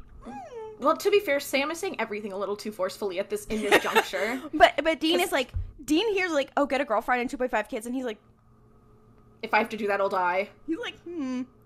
I'm still real. I'm still on a path of realization. But again, like another point in this episode where you're like, hmm, something LGBT just happened to me. Um, and obviously it's supposed to also be a reference to the fact that like when you live the hunter lifestyle, you can't like live a normal life as well. So it's supposed to be a, a it's supposed to be a parallel there. But again, here comes the accidental queer coding of supernatural of like having a double life. You're like, oh, oh boy, okay. Uh, Yeah. it's so much in this one problematic, very problematic scene. Um, it, it really does encompass supernatural, which is let's accidentally be gay in the most problematic way possible. Exactly. Um, so they they're walking out and um. They're they're walking out, and Dean's like, you know, you said that you were a little too convincing saying that, um, and he's like, you know, that you didn't want to go back to school, uh, that you and and you want to stick with this. He said ever, and he's like, I thought you wanted to go back to school after we like killed this demon and everything, and he's like, and Sam's like, well, you know what? Like maybe I'm rethinking my life. Who do you what what do you whatever? And you're like, and Dean's like, uh, we don't have time to unpack all that. Um, Yeah, um, he's like, okay, Jesus, you don't need to be a dick about it. yeah. Why are you being so mean about it? yeah, Sam's like having a Sam is also having a fucking moment. Um, Yeah. So later on, they're picking up litter because like they're just like guys who work at the carnival, and they're split up and they're like scanning things. They're like they're like they have little headphones on, like using it as like a Walkman. And they're like trying to scan things for the EMF, and uh, they don't find anything. And um, Sam decides to go into the fun house to start scanning things. And he's looking around and it's very creepy or whatever. And he starts scanning like and things are popping out at him or whatever. And um this skeleton pops out and it's supposed to be fake or whatever. And he scans it and it like lights up a little bit. And he comes back out and he's like has like Dean on the radio or something. He's like, hey, like I scanned some there were some bones in there and, he, and Dean's like bones, like real human bones. I love that show. And like, and he's like, I scanned some bones, and like there might be something. Like we got to check out the fun house, whatever. And the blind guy hears Dean talking about human bones in the middle of the carnival. he's like, and the, huh? the blind guy's like, "Excuse me, what the fuck are you talking about?" And Dean's like, "Whoa, your blind guy hearing is whatever." And I was like, "Hey, cut out the Daredevil jokes, Dean. bitch. Dean, stop. Dean, you're getting ca- you're gonna get canceled on Twitter. You need to stop. I'm canceling The, Dean." the woke left mob is coming for Dean Winchester. it's literally just that this man like passed close by and heard you loudly talking about ghosts, EMF, and fucking bones. And the guy's like, "What are you talking about with?" He's like, "What is EMF? What is why?" And he's like, Shh. "And he's like, it's none of your business." He's like, I, "He's like, we're a tight knit group here, and you're saying weird shit about human bones." And he's like, "Okay, fair." um, it's quite funny. Um, so then they they meet up and um they meet up and then suddenly they hear a little girl and she goes look mommy there's look at the clown and they're like oh no and they she starts pointing and they look in the spot and there's nothing there and uh they're like oh my god she th- her parents are gonna be the next victim whatever so they're like okay we're gonna follow this family and they stake out her house which uh, is ostensibly a bit creepy um I mean, yeah, but like 90% of the things they do in this show is creepy if you don't have the Extremely. context. extremely creepy. Um, they're watching the house and they see this little girl open the front door, um, and take something invisible inside, and they're like, oh, and, and go up to the parents' room, and they, they and they're like, oh my god, oh my god, it's happening, and um, they break in the house and they they stop the clown. Like Sam is like holding the little girl, and the dean like is shooting at the clown with like rock salt. Um, and the cl- but the clown like it gets away, and like he shoots it, it gets back up, and then it get, gets away, and it like bounds through the door. And they're like, "What the fuck?" And then the girl's Yeah. parents come down, and they're terrified, and they're like, "What the fuck are you doing in our house with our child? Get that, get out of here." Um, I also just want to mention to take a second. Um, this family is black and Sam and Dean Yeah. are in their house with guns. So it's these two these two white men have broken into their house. It's and have so their dark. daughter. It's not good. No, Uh, I'm like, you guys, Sam and Dean are gonna get convicted of their first hate crime. Like, I was is like, wrong with you people? what the fuck is wrong with you guys? Um, It's, and here's the thing. I don't think I think that honestly, in the end, they were right. Like they did the right thing. But I'm also like, I love an opportunity to hate on Sam and Dean, so I was excited. Yeah, I'm like, you guys maybe didn't really think this one through, did you? Um, and so then it To just cuts fair, to them again. like, again, to be fair to them, there was not that much more that they could have done. But I also just love to clown on them. I love to hurt their feelings. to clown on them. exactly. Um, oh, another thing that we have forgot to mention is that in the beginning of this episode, Dean is giving Sam shit because Sam is afraid of clowns. Oh, which is an ongoing thing that does continue and that does come back up later in the show and is also very funny considering how Dean died. um, yeah, Anyway. yeah. When they're when they're in the car earlier, there he's like, he's like, he's like, oh, you were always afraid. I was like, and and he's like, yeah, and you were always afraid of clowns. And he's like, shut up, whatever. Um, Fuck you, dude. yeah, and he's like, and they're, they're and the whole time they're laughing because they're like, clowns, really? They're like, you know, we hunt demons for a living. What the fuck? Um, which is kind of an ongoing thing. They do bring this up constantly. um, and I'm like, you know what, Sam? Clowns are scary. Absolutely. Um, I disagree. Clowns are. I think clowns are slay. okay. Well, so no, anyway, it's true because clowns clowns are a group in society. They live. The clown code is to serve. The cloud code is cloud clown code is to entertain, and people like to co-opt that. People like to be like, "Oh, I'm a scary clown." Actual clowns, they deserve more respect than people give them, and I will die on Penny that hill. Pennywise needs to be canceled for the cultural appropriation, and I Ex- stand no, by but that. that's what I'm saying. I'm like, dude, Stephen King, I'm coming to your house. actual clowns. I'm so sorry that ugly ass bitch would do that to you. The ugly ass bitch is Stephen King, yeah, and anyone and, who's ever made a clown depiction that is scary. and the writers are supernatural. Um, that is true, but that's always they always need to. Someone Be- has to be on their way to beat them yeah, up. somebody has to clown on them. we ha- we can't keep doing this. So basically, um, it it cuts to them uh on the side of the road with that stupid ass minivan, and Dean is like changing the license plates and like packing up everything in the back or whatever. And he's like, "Do you think that they saw our car?" And they're like, "No, I don't think they saw." it. And he's like, "Great, because I've always wanted to ditch this car anyway. I hate driving around this fucking minivan." Um, and they just start fucking walking basically, uh, because they were chased out of town by this fucking family. Um, As they should have been.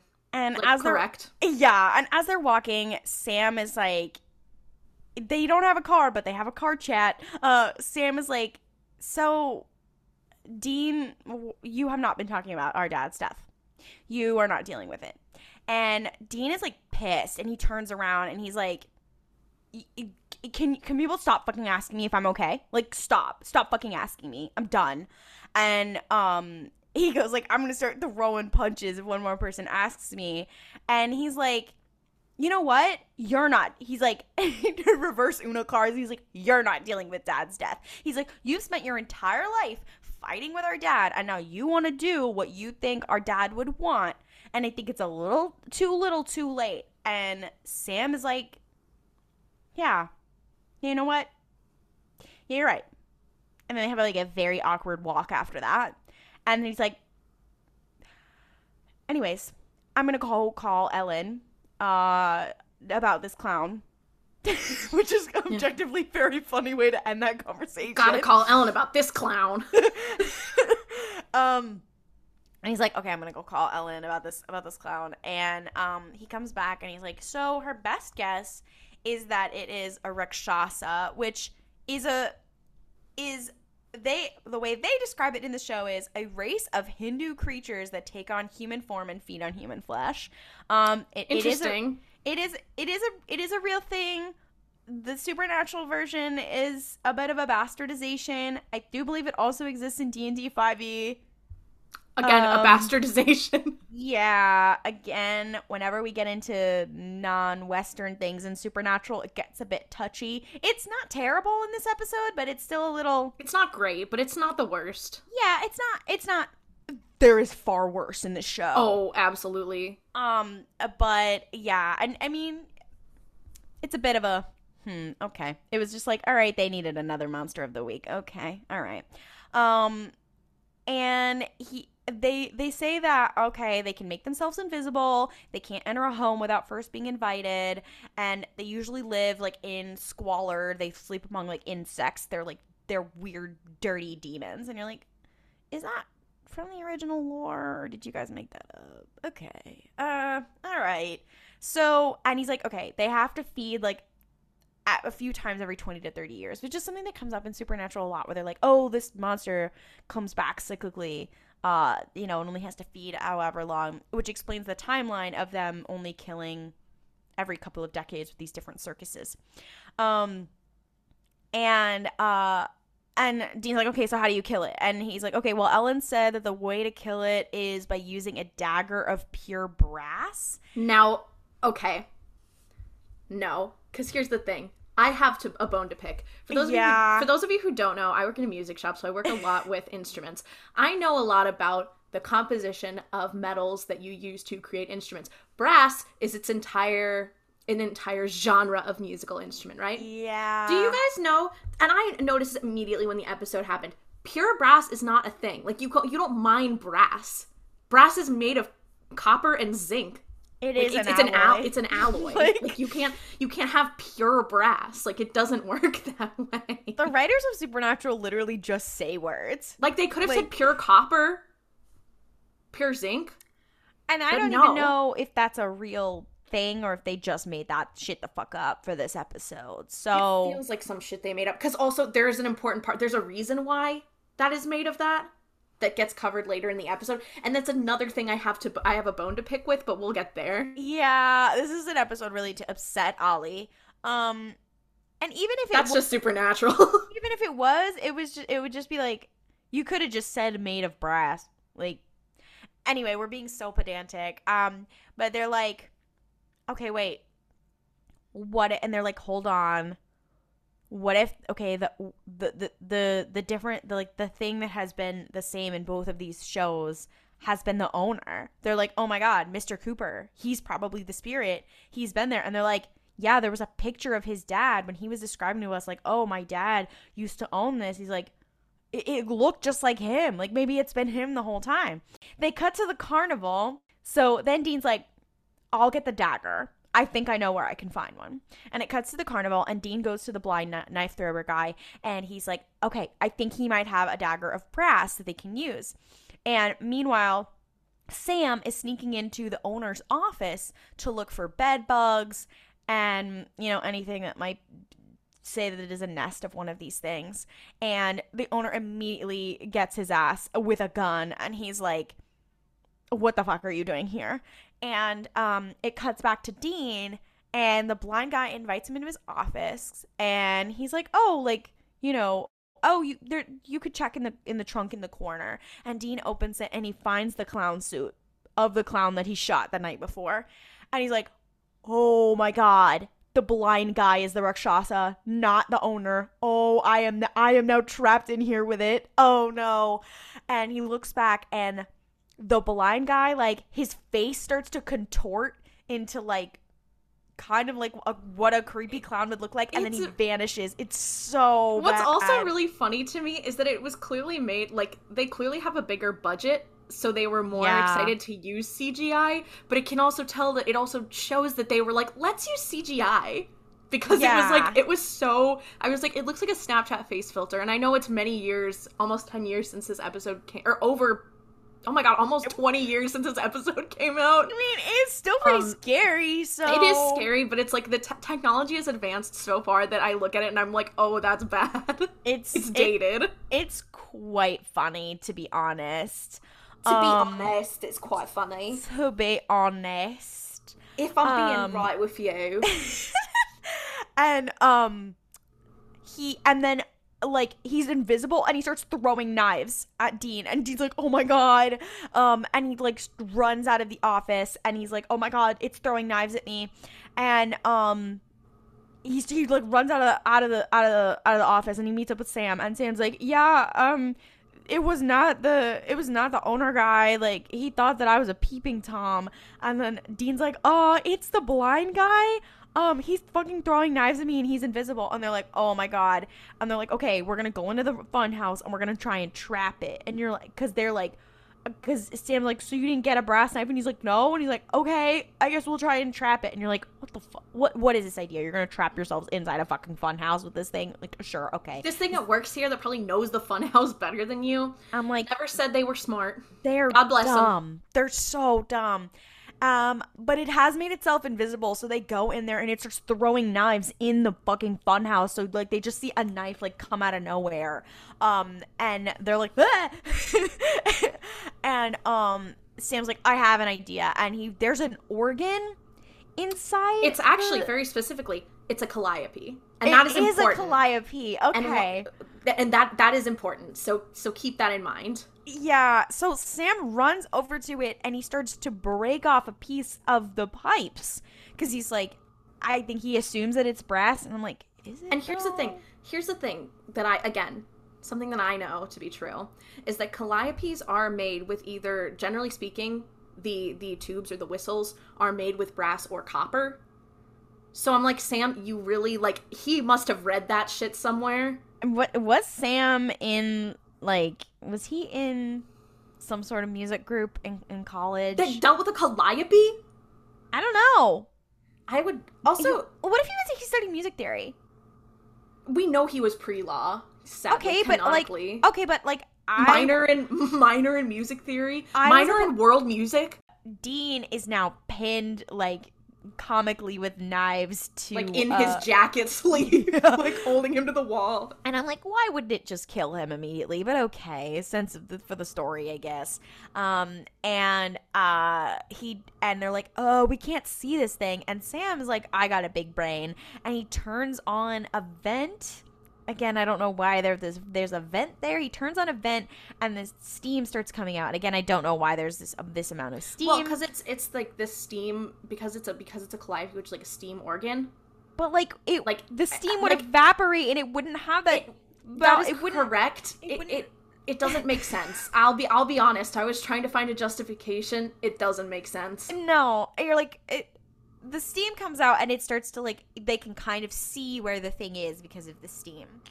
I'm like, I see what would make more sense is that there's just a fog machine for the ambiance in the fucking funhouse. That would make a lot more sense. But, um, We're not the writers. sneaks- They don't pay us to to come up with yeah. ideas. So when it, it sneaks up behind Sam and he basically he takes the brass medal and he like he spikes it and he gets its ass and um all the steam is leaving the room and we it's still invisible and we hear it like screaming and it decomposes into dust. It's like very weird and fucked up. Yeah. And we cut back to the roadhouse and They're like, uh, we got to get the fuck out of here. yeah, and Ellen's like, "Wow, you guys really, you really got this thing," and uh, Ash, our special little boy, Let's go, Ash yeah. Nation. yeah, he comes out and he's like, "Where you guys been? I figured it out. I I've been tracking the demon. It's been more than fifty one hours," and they're like, uh, and he's like, "Listen." The demon is nowhere to be found right now, but your dad had all this information, so I created a program so that if it pops up, I'm gonna know. I'm gonna know instantly when that that motherfucker pops up. Um, and he's like, he shows him his computer, and it's very like mid 2000s. Tap tap tap tap tap. I'm in. It's it's it's so it's so good. Um, and and and like anywhere all over the world. And if there's any signs of a demon like cattle mutilation or crop failure electric storms all these kind of things. Um and he's like i i'll call you if i hear anything if my program finds anything whatever. And the brother's like how the fuck did you make this? And ash is like oh yeah i, I went to mit and Which, like, and then he says, I went to MIT. And Dean's like, wait, you went to MIT? And he's like, yeah, you ever heard of it? It's a school in Boston. And I'm like, okay, obviously you did not major in geography because it is a school in Cambridge. yeah he's like yeah i went to mit and then i got kicked out for fighting and you're like i want to know everything about you And, and and then Dean's like, Dean then also has a moment Here's here. the thing. Here's the thing. Here we have gay moment number three. He Ash walks away, and Dean is like, "Oh hey, I like the hair," and he's like, "He's like thanks." Uh, what what is- Business in the front, party in the back. Because it's, a, 'cause it's a mullet. It's like It's a, a- long mullet. It's a long mullet, and I'm like, Dean, And you know what? There was Here's- no reason for you to say that. And here's the other thing: Dean didn't say it in a shitty way, which is Yeah. when he when he always compliments Sam, where he's like, "Hey, dude, looking like a jag." But no, he was He's like, your "Hey." hair looks like shit all He's the like- time. Yeah, he's like, "Hey, I like the hair." Like it was very genuine for Dean to be talking to say to another man, which You're is not something we've seen from him before. You're like, hmm, okay, so what we're And then is, immediately the next moment, immediately, yeah, immediately, then we we cut to Dean having a conversation with Jo, the girl, and um, she's like, so, am I ever gonna see you again? And he's like, listen, he's like, do you want to see me again? And she's like, yeah, okay. And he's like, okay, listen, normally I would be hitting on you, but wrong time, wrong place. And you're like, I'm sorry. What the fuck does that mean? And like, it's supposed to mean like he's just not in the right headspace right and now. he's maturing, like he's growing. Yeah, he's mature. I'm like, that took a while. You're fucking 27 years old. But like, y- you know, it's supposed to be like, oh, he's gone, he's had a literal out of body experience. He almost died. His father died. Like all this stuff, whatever. But combined with everything else that has happened, the there's an angel watching over you, and then the um little conversation where they were really invested in we're not normal. And then, uh, I don't know if I want to hit on a woman. And then, nice hair to Ash. Dean Winchester, you are Hmm. not beating the allegations. Dean Winchester, I have some news. I know what you are. I know what you are. Um, literally, watching this was crazy. So we cut to Bobby's place. Um, Dean is working on the car again. Uh, and Sam comes up to him and he's like, I don't actually like this scene. No, Sam- I don't like. Yeah, Sam comes up to him and he apologizes and he's like, "I'm really sorry that I tried to pick a fight with Dad the last time we saw him. Um, all know, Dad died thinking that I hate him. Um, and I know that like what I'm doing is too little, too late. Uh, and he's like, I feel guilty and that's not okay. Um, and I just want to say, I-, will say eventually they both emotionally do get to a different place, but this place right now of Sam feeling like it's his fault when his father only apologized to Sam to Dean, he never apologized to Sam, and he fucking actively lied to Sam the whole time, and now Sam feels like all of this is his fault, even though Sam was never in the wrong. Sam wanted to like go to school and be told information as an adult, and now Yeah. Sam is the one who feels like he's done wrong and is Yeah. apologizing to Dean.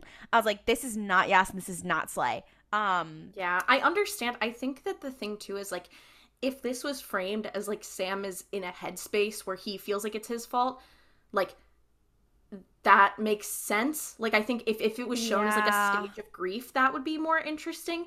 But it isn't really played that way. Like it's played a lot more like Sam is coming to terms with the fact that he was wrong when in reality he wasn't. Yeah, and it's a bit apologizing to his brother a little bit. But then he Uno reverse cards it back on Dean, and he's like, I know I'm not okay, but neither are you, bitch. And he walks away. he walks away, and then this scene I will never forget happens where Dean takes a crowbar and starts smashing some of the junk cars around him and it's like a solid like minute of like shaky Yeah. cam watching him just like wail on some different cars And then like he starts he beats the shit out of the trunk of the Impala, like his I own car. I was like, wait, is that the Impala that he just spent all that time fixing? It's supposed to be symbolic because it's like his dad and whatever, whatever. But you're also like, we did all this work to get out of toxic masculinity and now we're back. I just like the idea of Bobby sitting in his house and he looks out the window and he's like, "Oh no, I'm not. I can't deal with this right now." Poor Bobby.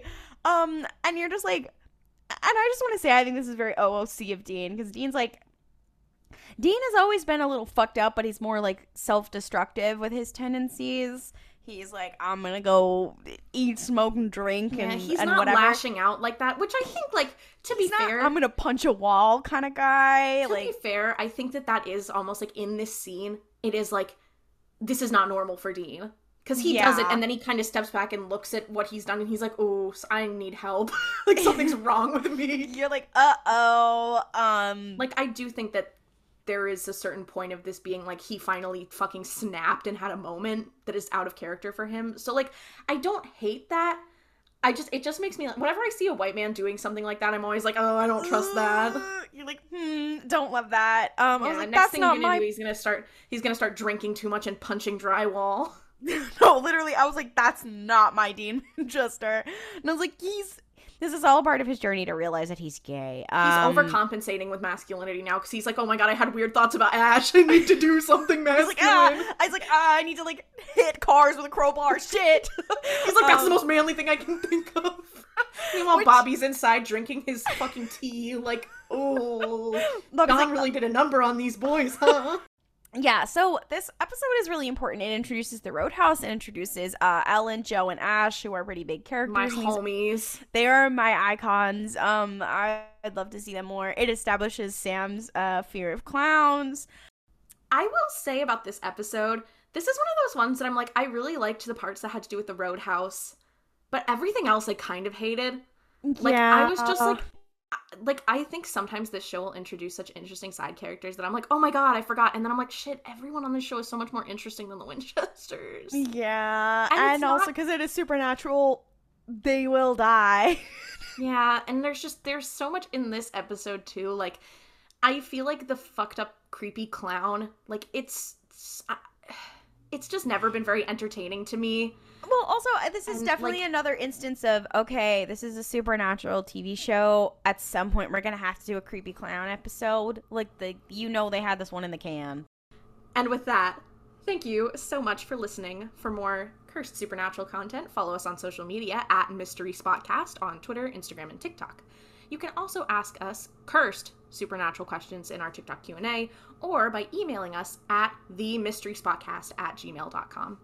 If you enjoyed listening to us suffer, please rate and review the show on Apple Podcasts, Spotify, Podchaser, Overcast, or anywhere that you can leave podcast reviews. It really helps us out, helps people discover the show, boosts us in the algorithm, etc. If you want to hear more from us, we are also two of the co-hosts of RuPaul's Pod Race, a queer Star Wars podcast.